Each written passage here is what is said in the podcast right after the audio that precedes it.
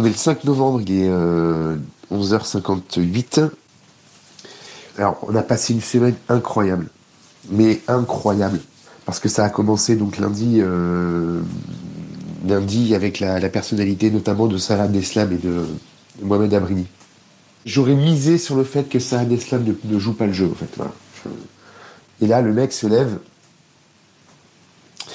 Et avec beaucoup de. C'est bizarre ce que je dis, mais avec beaucoup de calme et de douceur, va raconter qui est son père, qui est sa mère, quelle a été son enfance.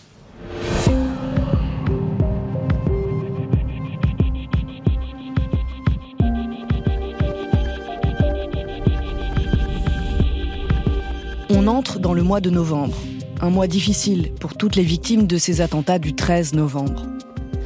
Mais ce n'est plus vraiment d'elles qu'il est question au procès.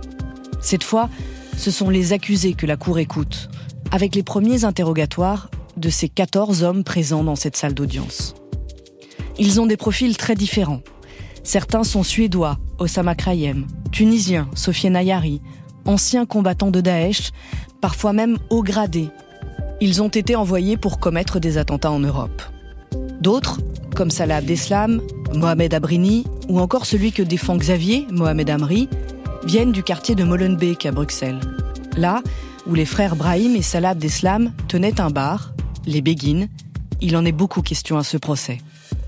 Ils ont été arrêtés peu après les attentats et sont en détention provisoire depuis six ans. Et puis, il y a tous ceux qui ne sont pas là, mais dont vous allez aussi entendre parler dans cet épisode, les vrais assaillants des attentats du 13 novembre, qui sont morts dans ces attaques. «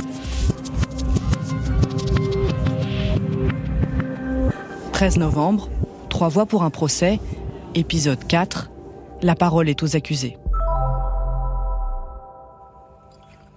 On est le 30 octobre, il est 17h56. Je sors de la maison d'arrêt de la santé euh, après avoir passé l'après-midi avec Mohamed Amri. Alors Mohamed Amri, c'est le type que je défends dans le dossier, que je prépare à la semaine prochaine, puisque la semaine prochaine on entame euh, la troisième partie du procès avec les personnalités des, euh, des accusés.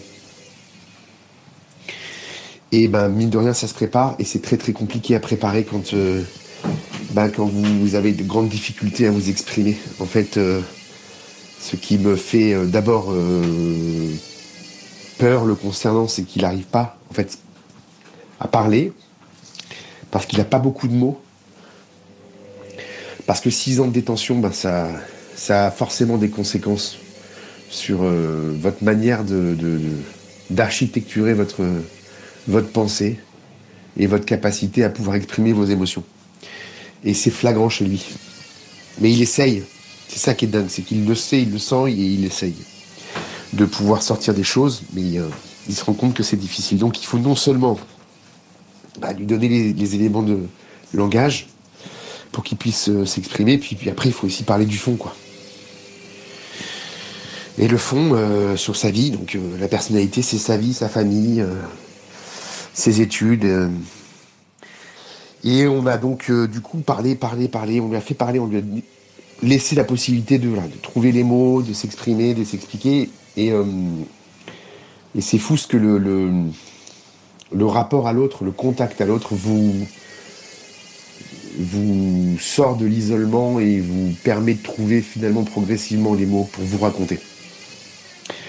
Et après, l'autre sentiment un peu euh, compliqué, c'est que je me suis rendu compte, parce qu'il a fini par nous expliquer un certain nombre de choses qu'il n'avait jamais expliquées, sur l'ambiance à Molenbeek, sur les fréquentations, les gens qui se croisent, le bar, les béguines, etc. c'est un grand consommateur de, stupéfiants, comme beaucoup de gens là-bas. Et ils se fréquentaient, c'était pas des amitiés, des potes, des gens qui décident d'aller au ciné le soir, c'est juste des gens qui se fréquentent par rapport à leur addiction. Euh. Et ce qui est horrible dans ce dossier, c'est que c'est un dossier de chiteux. C'est même lui qui le dit. C'est-à-dire que Brahim Abdeslam, il vend énormément de shit aux béguines dans, dans ce café. Ces mecs-là, jusqu'au mois de septembre 2015, il y a encore de la drogue cachée à droite à gauche. En fait, tous ces gens-là sont des énormes fumeurs de ouinge. Même Brahim Abdeslam. C'est ça qui est, qui, est, qui, est, fou, curieux. Je pense que c'est des gens qui ont qui se sont fracassés le cerveau au, point bah, d'aller jusqu'au bout d'un délire.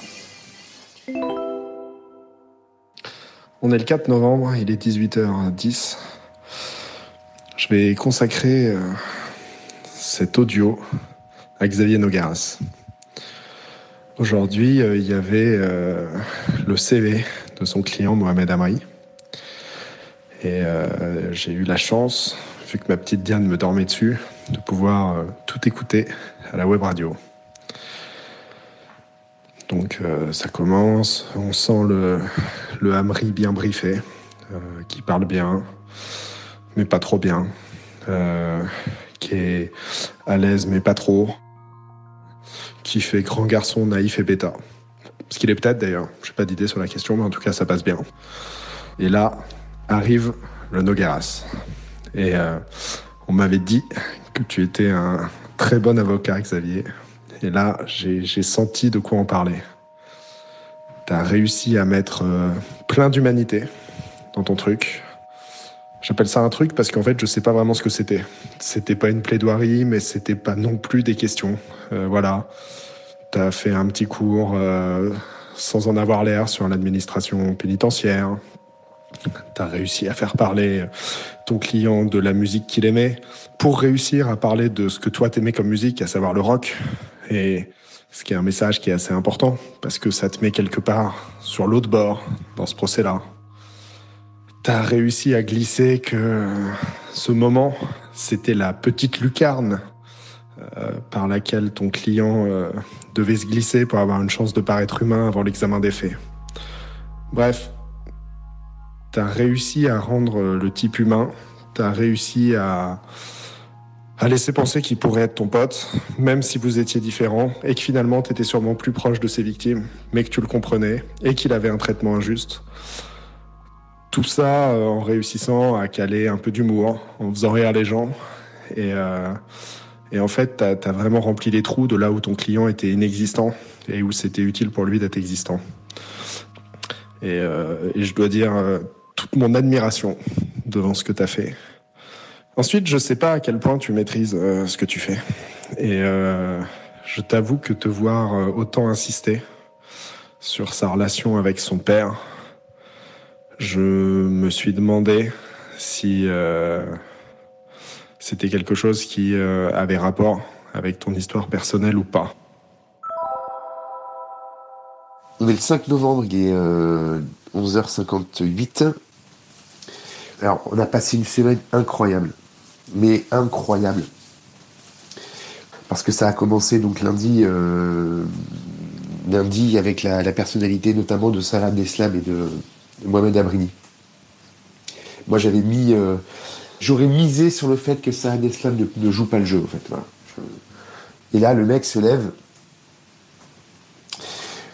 avec une petite chemise et un gilet côtelé euh, un peu stylé et, euh, et avec beaucoup de. C'est bizarre ce que je dis, mais avec beaucoup de calme et de douceur, on va raconter qui est son père, qui est sa mère, quelle a été son enfance, son environnement familial, le quartier, euh, il va parler, il va répondre à toutes les questions. Et il va jouer le jeu en fait. Et ça, j'en ai parlé avec euh, son avocate hier, je crois que c'est la plus grosse réussite. C'est d'avoir fait en sorte que le type décide de, parler, que ça plaise ou que ça plaise pas, euh, que ce soit satisfaisant ou pas. Ce type joue le jeu du procès.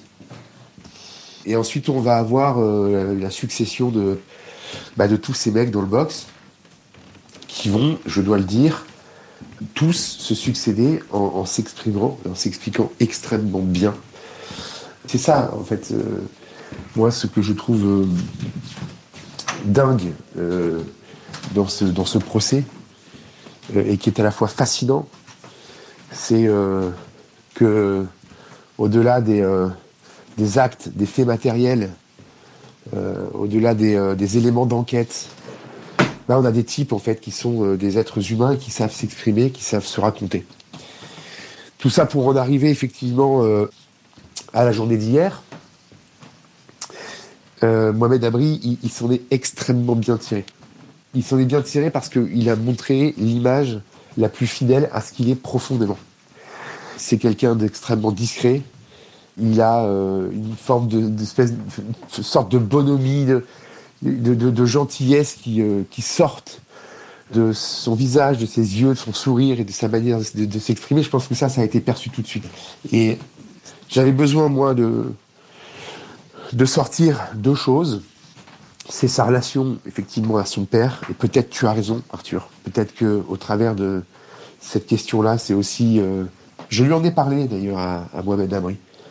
Euh, un moyen pour moi de comprendre la relation père-fils que j'ai pas connue. Je lui dit, moi, Mohamed, que j'avais perdu mon père euh, très jeune, à 9 ans, et que quand je lis dans le dossier que son père est interrogé qui dit que la, détention de son fils, ça les a rapprochés, ben, ça m'intéresse ça m'intéresse à titre personnel. Ça me permet euh, de, comprendre et je sais que de toute façon, quelqu'un qui va s'exprimer sur sa relation à son père, euh, c'est quelque chose qui va forcément attirer l'attention et peut-être humaniser euh, l'individu.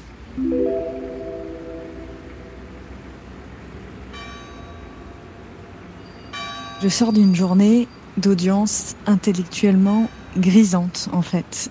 Et c'est d'autant plus surprenant qu'en fait, la grosse journée médiatique, c'est demain, puisque demain, c'est l'interrogatoire de Salah Abdeslam. On va être 800 euh, 000. Ça va être de nouveau un peu euh, la foire d'empoigne et tout ça. Mais en fait, je pense que la vraie audience, elle s'est passée aujourd'hui avec euh, l'interrogatoire de Sophie Nayari. Parce qu'on a tout eu, en fait. On a eu un accusé intelligent, donc qui répond intelligemment qui assume beaucoup de choses. Et je crois que ça fait du bien. Qui assume une bonne partie et qui euh, se dit prêt à expliquer ce qui s'est passé dans sa tête, pourquoi il a rejoint l'État islamique, etc. Et ce qui était encore plus intéressant, c'est qu'il dit qu'il l'a expliqué que ce qui lui a donné cette envie-là, c'est euh, notamment un témoignage de partie civile cette femme euh, qui était venue à la barre dire que euh, elle comprenait pas comment ceux qui enfants avaient dû être des petits anges en étaient arrivés à devenir les accusés qu'ils étaient et que cette femme ressemblait un peu à sa propre mère à lui, Sofiane Ayari, et qui s'était dit qu'il lui devait une explication. Et j'ai trouvé que c'était très intéressant. Et ensuite, on a eu un troisième élément, toujours dans cet interrogatoire, c'était que on a eu une revendication qui était politique, pas du tout religieuse. Il n'écarte pas totalement le fait religieux, mais il dit que c'est pas sa motivation première et que s'il rejoint Daesh, c'est pas pour ça. C'est pour un ensemble de choses euh, qui débute notamment avec euh, la révolution en Tunisie, puisqu'il est tunisien. Et c'était très cohérent. Et après, je sais pas euh, s'il faut le croire ou pas, etc. Je crois que c'est même pas tout à fait l'enjeu. C'est que c'est un accusé en fait qui fait réfléchir et qui bouscule un peu euh, la posture dans laquelle euh, on peut imaginer qu'ils sont. Et ça, j'ai trouvé ça intéressant. Et voilà, on a eu matière à réflexion et je trouve que ça fait du bien, en fait. Donc j'ai eu plaisir à faire mon travail et à avoir cette matière-là et à la transcrire. 5 novembre, 21h30. On vient de finir la semaine d'examen des personnalités des accusés. En regardant les choses avec un peu de recul, je pense que tous les accusés ont fait ce qu'ils avaient à faire et c'est normal. Ils sont là pour se défendre, aidés par leur, euh, leur équipe. Euh, je crois que d'un point de vue de victime, il n'y a que d'un accusé euh, qui a peut-être quelque chose à attendre. Celui qui finalement est allé le plus loin, probablement, mais qui a l'air d'en être revenu et qui n'a pas l'air de vouloir euh, jouer le moindre jeu. Et euh, je parle évidemment d'Osama Krayem, ce Suédois qui a participé à des trucs horribles en Syrie, qui était vraiment un combattant là-bas, mais euh, qui semble avoir renoncé à se faire sauter, au moins une fois, peut-être deux, qui sait un bon paquet de choses, sur les attentats euh, du 13 novembre et qui a l'air d'avoir quelque part euh, été au bout de la logique de l'État islamique et, peut-être d'avoir touché le fond et d'avoir un peu commencé à remonter. En tout cas, ce qu'il disait sur euh, son cœur qui n'était pas si dur avant laissait entendre qu'il y avait peut-être quelque chose à attendre de lui. Il a pas mal collaboré pendant la, phase d'instruction, c'est ce qu'a dit la juge belge Panou. Je me demande si de lui, il n'y a pas une petite chance que jaillisse une parole euh, où il y a quelque chose que nous, les victimes, on, espère entendre, que ce soit euh, des détails, une compréhension peut-être plus forte sur le 13, euh, la manière dont ça a été planifié, mais peut-être aussi la parole de de celui qui est revenu du djihad. Voilà, étrange semaine en tout cas. On est le 5 novembre, il est 23h28. Et je te rejoins Arthur sur Crayem. Chez nous, sans trahir quoi que ce soit, on se dit sur les banques, c'est quand même un des mecs les plus redoutables il a les cheveux longs, il a une barbe, il a enlevé son masque à la dernière minute parce que le président lui a demandé de le faire. Et quand il l'a enlevé, on a vu un mec euh, esthétiquement assez beau, plus. Euh. C'est hyper intéressant d'entendre ton témoignage, Arthur.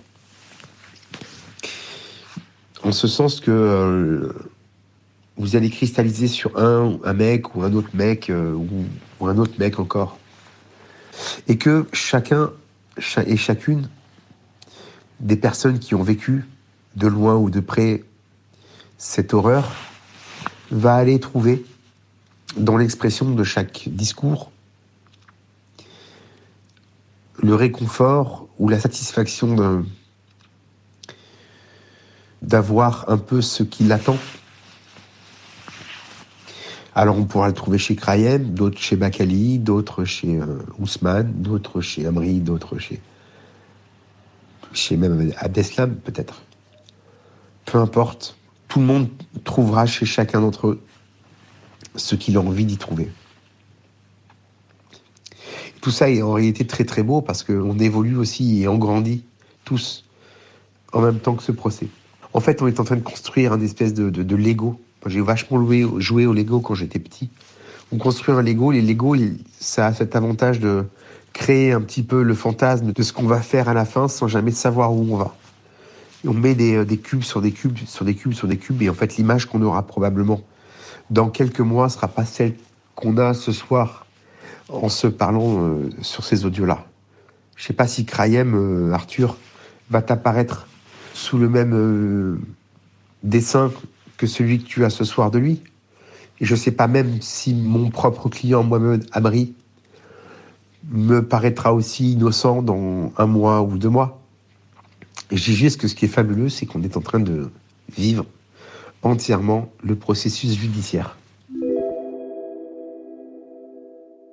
Je repensais à ces familles de, de des accusés ou les proches, en tout cas, qu'on est en train d'entendre toute cette semaine là.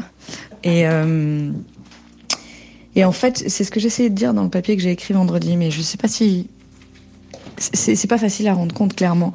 J'ai l'impression qu'on a des attentes immenses à chaque fois que viennent les proches des familles, parce qu'en fait, on a un besoin désespéré de comprendre. C'est quand même euh, une des choses que suscite le terrorisme, outre euh, la peur, la douleur, la colère, tout ce qu'on veut, mais il y a aussi l'incompréhension. Et j'ai l'impression que comme on n'a plus les auteurs, souvent, euh, on attend beaucoup de leur famille, leurs parents, leurs proches, et que on est toujours déçus. Ça a été le cas au procès Mera avec la mère Mera, ça a été le cas avec les femmes Kouachi au procès des attentats de janvier 2015, ça a été le cas encore vendredi euh, à V13 et je pense que ça va être euh, probablement le cas dans la semaine qui arrive. C'est-à-dire que ces personnes-là, euh, soit parce qu'elles ne veulent pas, mais souvent, j'ai plutôt l'impression que c'est parce qu'elles ne peuvent pas, euh, ne nous donnent pas les clés de toute façon pour comprendre parce que c'est incompréhensible. Et qu'il y a aussi des parents qui ont été eux-mêmes dépassés par la radicalisation de leurs enfants. Alors peut-être qu'ils ont failli hein, euh, sur le plan parental, éducatif ou autre, c'est possible. Mais c'est beaucoup plus facile de s'en rendre compte a posteriori. Et effectivement, je pense qu'ils ont été eux-mêmes dépassés par ce truc et eux-mêmes dans une incompréhension et qu'en plus, il faut ajouter à ça la honte, l'immense difficulté de creuser trop parce que, parce que ça doit être vertigineux d'avoir un fils qui devient djihadiste. Donc je suis pas sûre que qu'on puisse attendre tant que ça finalement de cette semaine.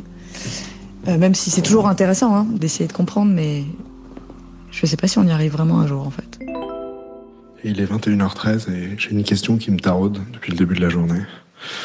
Je sais pas si un de vous deux a la réponse. C'est euh, est-ce que les mecs dans le box, ils ont peur? Et si oui, de quoi?